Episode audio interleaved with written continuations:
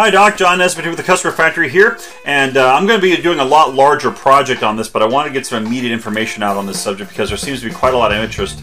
Uh, it's on the idea of doing events. Like, how do you put on a successful live event?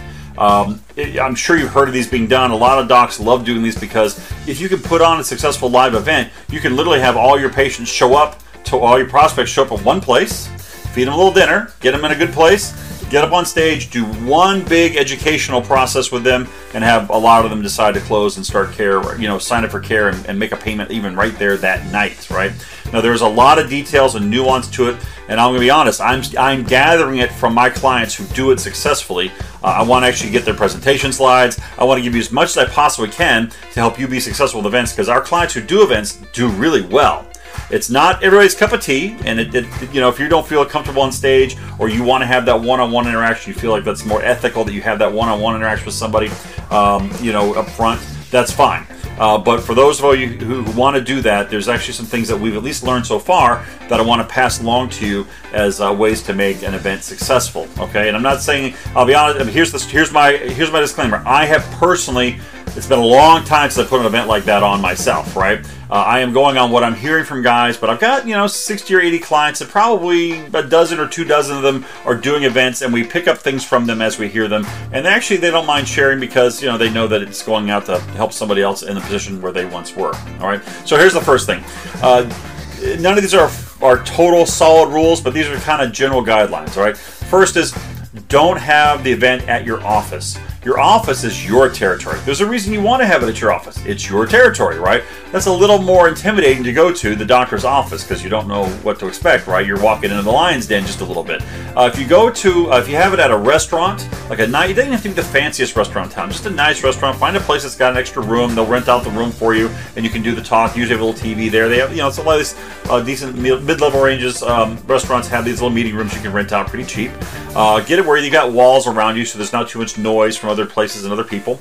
Um, and, and, and rent that out and provide a little meal. Usually have a, a menu that's a, a, pared down, simplified menu, so it's a little less expensive because that restaurant knows what to expect. And if you give them a little advance notice, that you know you get a good price on that, right? You can't really spend too much. You can't be too lavish, obviously, on the food because you don't want to get into like you're bribing them or something. So you know you got to keep it cheap, right? Uh, you do want to serve food at all possible, um, just because that gets people. Look, when people are well fed, like I uh, here, here, watch this. See somebody who is not well fed. They're usually not that fun to sell to, right? They're not that fun to try to convince or educate, right? You have somebody who's well fed. Okay, they'll sit there, listen to you, they'll drink their coffee, they'll be fine, right? That's what you want. Uh, and that, that, actually leads to the next trick, by the way. Is uh, I know this from doing events and things like this. Um, when you're calling you first of all when someone says they want to go to the event they're like a lead for going to the event you got to call them just like they're a regular scheduled appointment. You got to call and follow up on them make sure they're, they're they're decided to come make sure they know where it is all that kind of stuff. And then the day of or the day before the event you got to call them again and reconfirm them. Say oh are you sure you're coming? And here's how you can if you want to know if they're going to show up you ask them one key question that'll tell you if they're going to show up or not. I mean it's almost a sure thing right? Uh, do you want the steak or the chicken ma'am what? Yeah, we have to tell the restaurant if you want steak or chicken. That's all. If they won't make a food choice, they ain't coming. If they make a food choice, they're kind of obligated to come because in their mind, there's a there's a chicken sitting there getting cold on a table, right? Once you get them around that turn, that's almost a that, that's a nice tell that'll tell you if they're actually going to show up, right? Uh, when when you actually have the event, you need to get a couple things done actually at the event. I've I've seen these events go sideways when they weren't well controlled. And the key to the key to a good event is controlling the event, and the key to that control is having enough staff and having your staff know what to do. Because just because your staff shows up has, doesn't mean they know what to do, right? They're to stand around, they're to become part of the audience, they're to eat. They, they, don't, they don't know what to do, right? So first, all, tell your staff, come fed. You better eat before you get there. I don't want you eating, right?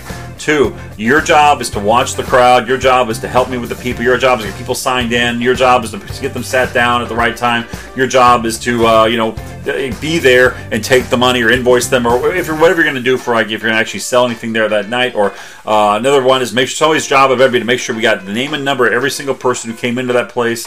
Maybe put name tags on them. Maybe you don't. I'm not, you know, I'm not sure which way to go with that. Um, but you want to make sure that you, you you've got your staff uh, set so they know what to do, what's expected of them, right? Uh, and then during your talk, by the way, have one of your staff, one of your one or two of your staff, instead of watching you up on stage, have them watch the audience, and have them watch the audience member and look for who's nodding and who's like, yeah, and talking to a friend about right? That's your hot prospects, and they make sure that they get you in front of that person right afterwards. They make sure that person doesn't leave without seeing you, so you can actually go ahead and do uh, a little miniature close and make sure they get scheduled. Okay? So look, I'm going to give you as much more information on this as I possibly can. Like I said, I'm working on getting some slides. I'm working on getting some handouts. I'm working on getting. I'm just finding out what people are doing, what they're willing to share with me. It's it's a, it's a nice sharing kind of community we have, uh, and I'm looking to, to help everybody have this if it's something that you want to do. Okay? So more coming on that. Uh, I'll let you know when it comes out. Otherwise, I will see you in the next video.